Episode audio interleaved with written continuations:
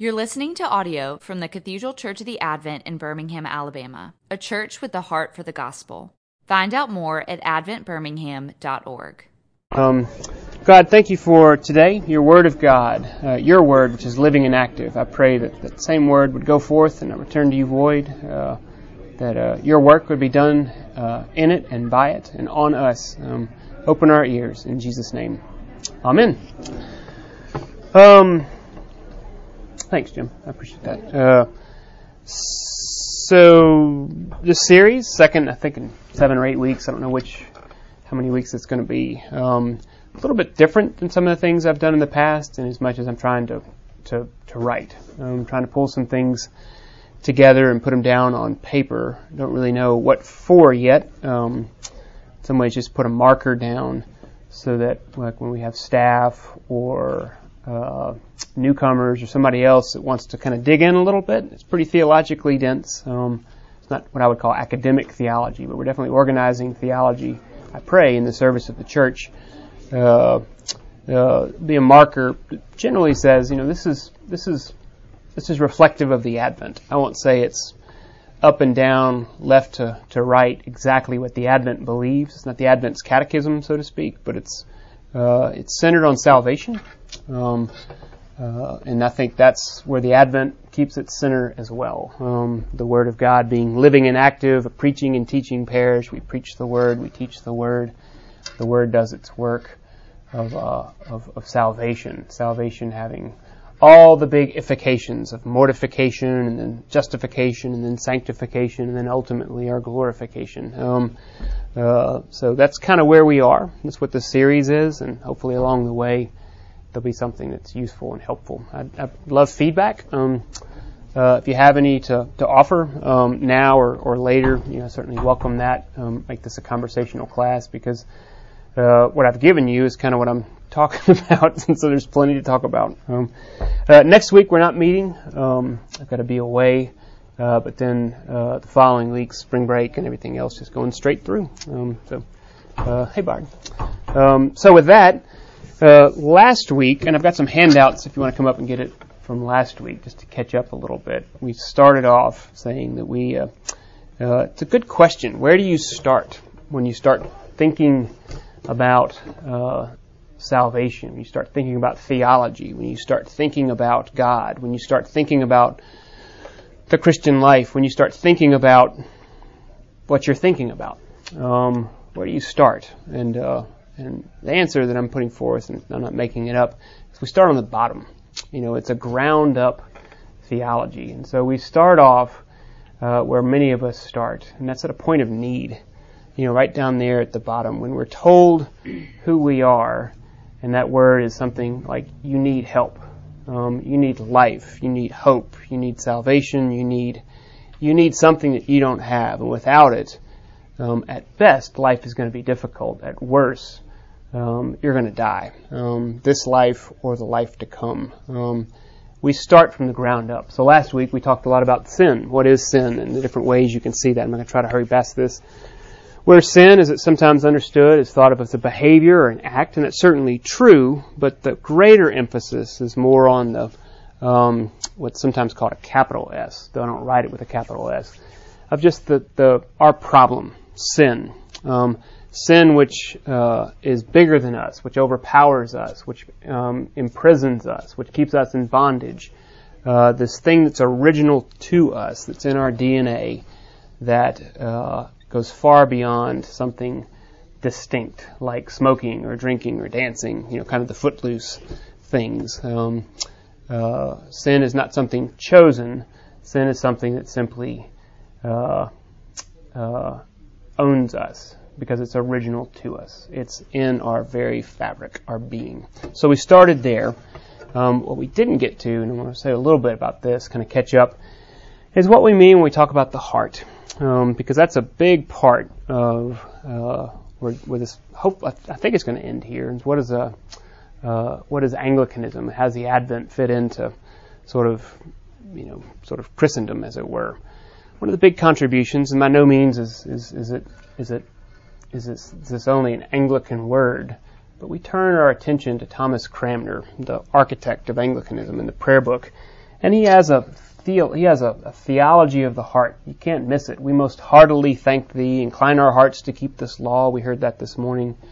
Um, uh, feed on him with thy heart by faith with thanksgiving. Heart is all over our liturgies. And so we're going to end up there. But we got to ask, what does it mean when we talk about the heart? Um, because it's not just an Anglican word, it's a biblical word. Quick word search. I did this last week. I think it was 789 instances of the word heart in the ESV version of the Bible. That's a lot. Now, there are going to be different ones that go on, but most of it has to do with uh, the heart.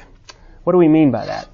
Uh, the heart as the sort of center of our being, the, the, the core of who we are, that thing which is diseased and wrong, uh, which Jeremiah and Ezekiel call a stony heart, and the thing that needs to be replaced. And who among us can perform heart surgery on themselves? Who can do a heart transplant um, on yourself? You need another. And so the whole operation of God is to exchange the heart of stone for a heart of flesh. Um, that's a phrase that's repeated a few times in the scriptures. So that's what we mean when we talk about the heart. If the problem is a heart problem, then everything goes there. And then that great phrase that a man named Ashley Null, who's a friend of the Advent, created to describe, this gets kind of funny. Ashley Null created a phrase to describe the theology of Philip Melanchthon, who was reflecting Martin Luther, as he then wanted to uh, describe how Thomas Cranmer encapsulated it in his prayer books and also in his articles and some others. What the heart loves, the will chooses, and the mind justifies. Um, what the heart loves, the will chooses, and the mind justifies. The mind is captive to the will, and the will, in turn, is captive to the heart what the heart loves, the heart being the fount of all things, uh, the will chooses. So going up from the heart, where things such as uh, appetites and affections and desires and obsessions and thirsts and hungers, uh, big fancy word called concupiscence.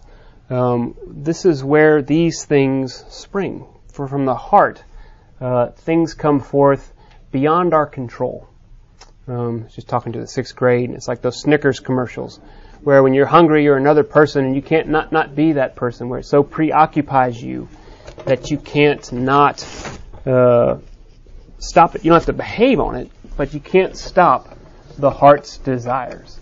What the heart loves, the affections of the heart, the love of the heart, um, then determines what the will, at sort of that that that level of appetite what it wants to choose. And then the mind creates this justification around it. Um, Aesop's fable, just heard about that again this week, um, with the uh, the sour grapes uh, fable. What is it like a, a, a, wolf or something like that is trying to jump up and and grab some grapes, and he keeps jumping and he can't get there. And what does he say at the end? Well, stupid grapes. I don't want them anyway. They're probably sour. You know. The heart loves, the will chooses, and the mind justifies. It's a great, that's Aesop's um, common expression of the penetrating insight of what we would have as this biblical theology. The, the, the wolf saw the grapes, and his heart loved him, and he couldn't not, not think about him. He had to jump and jump, and he tried and he tried, he huffed and he puffed, and nothing happened. And then his mind had to justify his behavior, why he didn't, why he couldn't have what his heart longed for. Stupid grapes. They're probably sour anyway. I didn't want those. You know, the ones I had last night were much better. Um, so this desire, what this heart loves, the will chooses and the mind justifies. So the issue is the heart. So what do we mean when we talk about the heart? Lord, create in me a clean heart. Oh God, renew this right spirit within me. For the spirit that comes from my heart uh, has to be from a new heart for it to be a new spirit for this old stony heart where the seat of all of my sin lies. Um, you've got to do this, Lord. You have to do this. You said you would, and I'm holding you to it. Without a new heart, I'm doomed. So that's what we mean when we talk about the heart. So, comments there? Because that's going to be the bridge to the living and active word. That's exactly what the living and active word wants to do, is come to you at this heart level. Um, I'll hit pause. Any questions? That was really last week. Gil, that uh, makes me think about um, for me to be able to get over a grudge or resentment that I have, it's more plausible that I would do heart surgery on, on myself Hmm. than for me outside of myself, Hmm. just to, to get over that. Mm-hmm. Mm-hmm. And, and which one would be the bigger miracle? I mean, the bigger Yeah, yeah, miracle yeah. would be for me to give up my grudge and Yeah. resentment. Yeah, yeah. Um, you get into these double negatives. You can't not not do that. Um, uh, you need to look ahead a little bit. You need something from outside of you. You know, Star Wars is. Uh, this dates me. Um, the first one, the fourth one, I guess you'd say, the one that came out in 1977. Uh, we look for another. We have to look for another because we can't do it ourselves. Um, uh, what some of the old Puritans called, we need an expulsive power, something that expulses and pushes out uh, uh, the natural powers that we have. Um, and it's gotta, that's got to be discharged. And so we need an expulsive power of a new affection, because this affection that I'm tied to, uh, it's not helping me. It's in fact hurting me. So the living and active word, um, that's what's in there uh, in front of you, um, among many other things. Move really quickly here. Coming out of Hebrews, um, the Word of God is living and active, sharper than any double-edged sword, um, piercing to the division of soul and spirit, of joints and marrow, and discerning the thoughts and the intentions. There's that word of the heart. So the Word of God, living, it's a, it's a word is alive. It reaches out. It grabs me. We can personify the Word of God and uh, and not tire of that personification. It has, as it were, a life that is outside of me and that's necessary and needed, and it has a relentless, uh, dogged purpose, and that's to, to discern the thoughts and the intentions of my heart. So it's living, but it's also active because it can be living and inactive. It can be living and sedentary, but the Word of God is living and active. It moves, it runs, it does not stop. As, uh, as someone once said, it's like the hound of heaven pursuing us, doggedly pursuing us, where we're the, uh, the rabbit fleeing Christ and His Word in the snow. But Christ and His Word, it, it follows us uphill and down dale, through the briars and through the brambles, and it will not stop until it gets what it wants. The Word of God, living and active. I'm intending to make it kind of dramatic because it's a drama. There's a drama that occurs in the location of the Word of God between the sinning human and the justifying God. That was also in last week's handout. Um, uh, it's there's a, a drama, a showdown, uh, similar to to Jacob who crosses the Jabbok River and he's all alone and he's there in the dark in the middle of the night and he confronts the dark it where he's not sure if this is his God or his enemy, his devil. Um, and it's not until daybreak when there's revelation, when there's light, and suddenly it's like, aha, this is God. Um, up until that point, we're just pursued. This living and active and dogged pursuit. This drama that uh, that affects our ultimate salvation. But we have to come to our end first. What's ultimately going to be our death. Um, so, the Word of God, living and active, sharper than a double-edged sword. Um, just highlighting what you can read if you're so inclined. Um, uh, strangely enough, this is where it's fun to dip into a little bit of Latin because we can read kind of the cognates for most of them. Um, uh, the Deus dicens, the God who speaks, literally the God is speaking. Uh, he speaks and we hear, as, uh, as Steve Paulson reminded the staff this week. Uh, when uh, the Word of God, living and active, does what it wants, uh, it falls on the ear. And so what do we become? We become one big gigantic ear. Kathy was there. You know, we're just this big ear and nothing else. Uh, because all we do is hear. And that's encaptured, that's encapsulated in this little phrase called a vita passiva, the, the, the, the, the, the passive life, or the better, the receptive life. The Christian's life is one who receives. Why? Because we suffer. We receive the Word of God. Because it comes into the ear. We don't do anything to hear it. You don't have to lean forward. It, it, it gets stuffed into our ear. the speaking God puts himself in our ear. So we're in the passive life, the receptive life, the vita passiva. Um, what is this word? It's a verbum externum. So it's the external word. It has to be outside of us. It's not natural to us. This is the place where it's not the four out of five dentists degree that it's already sort of in us and we can just sort of go into a desert island and find it within ourselves. We don't climb the Himalayas. We don't we don't close our eyes and squeeze them really tight and we'll sort of have inner illumination. Um, we're going to have the word from outside of us. It's got to visit us from the outside in, uh, which then does something. The verbum efficax, the efficacious word, the word which creates something, which does something. It has an effect. So the verbum, the verbum uh, externum is also a verbum efficax. It's an efficacious word. And then what happens? It begins to interpret us. We're no longer over the word, as it were, the Bible, not sort of over it saying, okay, well this is that and this is what this means and I'm sort of dissecting it and all. It's this flip of it, where now I'm underneath the word and the word dissects me. It's living and active. And what does it do? It's like a scalpel, sharper than any double-edged sword, and it discerns, it cuts in, and it divides joint from marrow, discerning, dividing the thoughts, the intentions, the appetites of the human heart. Um, that's the word's activity. We start there. We got to start with sin, because we got to start from the ground up. But quickly, in order to know what sin is, we got to have something outside of us because we're not going to say like, "Oh, I get it. I'm wrong." No, I think I'm great.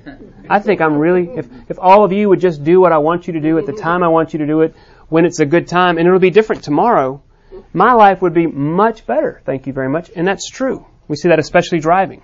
If everybody would just drive the way I feel like driving right now, my life would be easy. I don't care about y'all. It's all about me. We've got to have this word from outside of us, which invades us, which does something to us, and the word itself becomes its own interpreter. Sui ipsius interpres. Um, that's the one that doesn't exactly roll off the tongue, does it? Um, uh, but that's uh, and what that just shows that a lot of people have thought about this for a long time in different ways. That's what the Latin shorthand also means that the word becomes its own interpreter. So that's the living and active Word of God. Um, it's God breathed, the Second Timothy would say. Uh, it comes and it goes back to God. It does not return to Him void, as Isaiah says. Uh, it's sharp. It's a sword. It's alive and active, as Hebrew says. And it's a word uh, that became flesh. That actually had meat put on its bones. Um, became bones and meat and hair, as John reminds us in John 1:14. That the word uh, became flesh and dwelt among us, um, ultimately to die. So, comments on the living and active Word of God. And then we're going to run through the law to get to the gospel.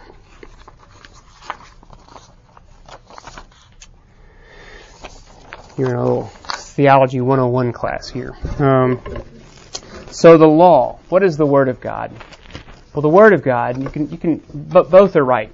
You can say the Word of God comes at us in two forms, or you can say there's the two words of God, but they form the one Word of God. It's kind of like the Trinity is one God in three persons. Um, the one Word of God is two words of God, the Word of law and the Word of gospel. Um, the Word of law is very different than the Word of gospel. The two are never separated. This is going to be two weeks, but they're always distinguished the word of the law is never the word of the gospel, and the word of the gospel is never the word of the law. The law is given. I'm going to jump through this. You can read about it if you want to. All these are really one thing, but you could break it up in different ways. It's legal. Obviously, we're talking about a law, so the legal metaphor is the prevailing metaphor here. Um, it accuses us, um, uh, and then it convicts us. Um, it delivers a judgment. And then after judgment is passed, then it uh, it executes um, the sentence. The sentence is given, and then it executes the uh, uh, the punishment, death. In fact, um, and so the word of the uh, the word of the law, the law kills ultimately, but before that, it accuses, it convicts, it condemns, and it kills. The law, uh, therefore, in that sense, becomes our enemy. Why can we say that? Because the law, which is good and right and holy, as Paul wants to say again and again and again. But remember this heart that I have? The law is always against me. It's against that heart. My heart that I'm born with, it thinks it's doing just fine. I think I own Red Mountain Expressway, and nobody else seems to get the memo. Um, uh, but the word from outside of me wants to say, Gil, you're wrong. You need to be um, shown what is right. You need to be convicted and condemned and have the sentence executed. And ultimately, you need to be killed. That part of you needs to be killed. What the Bible calls the old self, the old man, or the old Adam. Uh, the law is always against that part of me. So that's that. A little bit higher than that. Does that mean every law is wrong? Absolutely not. Um, there's a long excursus there. Um, it'd be helpful to some of y'all, not for others. Um, so you can throw it away. That's why I put it as an excursus.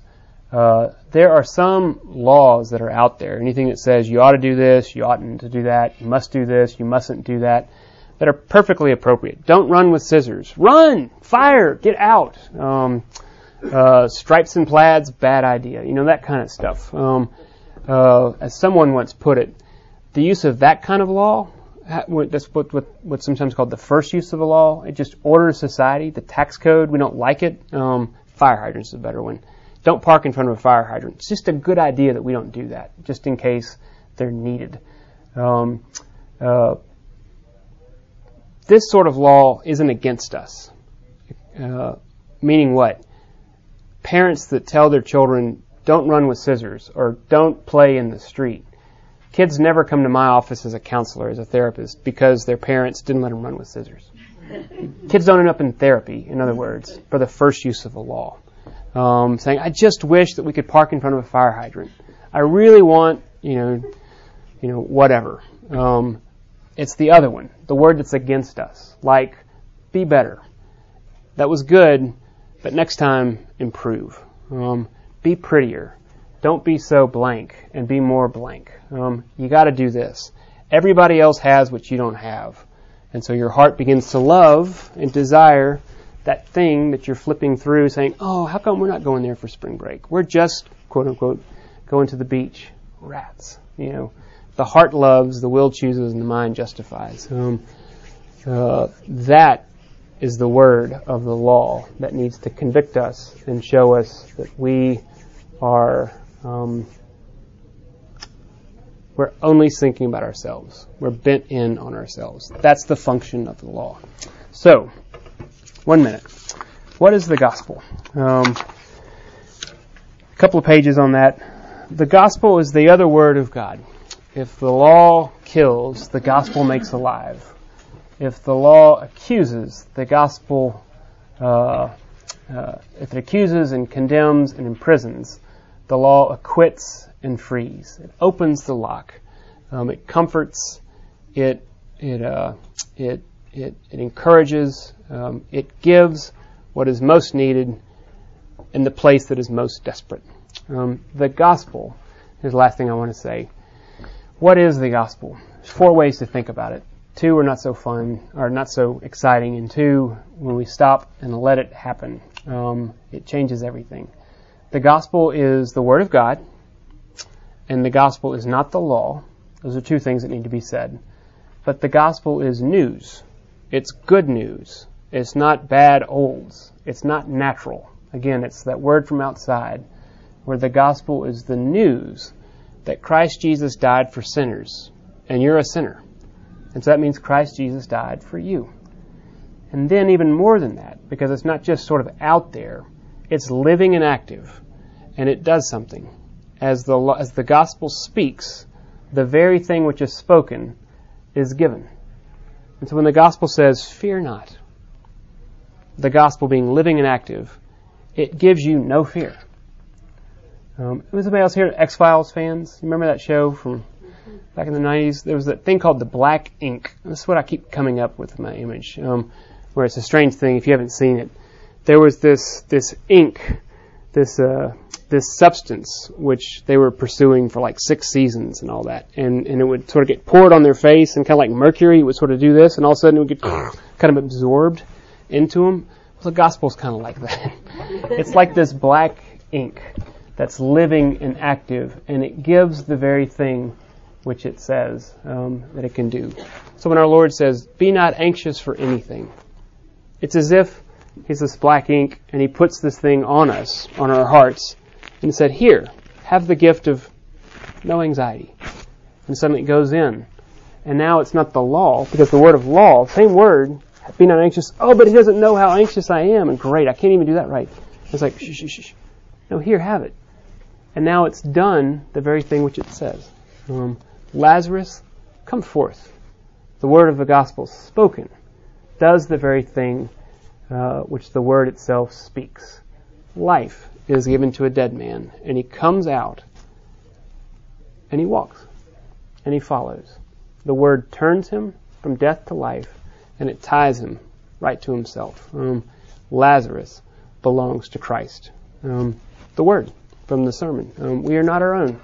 We've been bought with a price. We've been spoken into a new relationship We're now my Lord and my God is uh, is Christ alone, the very Word of God. So the gospel. There's a lot more to say, and luckily I've said it. Um, I've said some of it. Uh, it's living and active. It's the Word which does what it says. Is the Word of God, um, which uh, which gives the gift which is so sorely needed. And we'll keep going back and forth, or back to the uh, to the gospel again and again. So that was rushed. We had a, a shorter time, but comments or thoughts, questions? There's a lot in there. Um, Still, the law always requires something on our part. correct. It always requires something of us. We have no control. We can't affect the gospel. That's right. It's a, an effect on us. That's right. So the law, as uh, sometimes says, law says do this, and it's never done. And the gospel says believe this, and it's already happened. Um, be perfect, as your heavenly Father is perfect. You sh- you've heard it said, um, "You shall not murder." But I say, when you look at somebody and go, "You've already done the deed." Um, the gospel says, uh, "You're mine. You're my beloved. Your life is hidden in me, in God. Uh, you need to have no fear, no reprisal." Now you should start to have all sorts of questions like, well, "What about that that angry heart that I still have?" And we'll get there. Um, but that's what the gospel says. Is like, I see your angry heart. I'm not asking you a thing about it. Believe in this, and the thing which is already required, you'll find is already done. The gospel is to be heard and not lived. Something else I talked about there. It's really important. Thank you, Jim. One more comment, maybe? If you have one.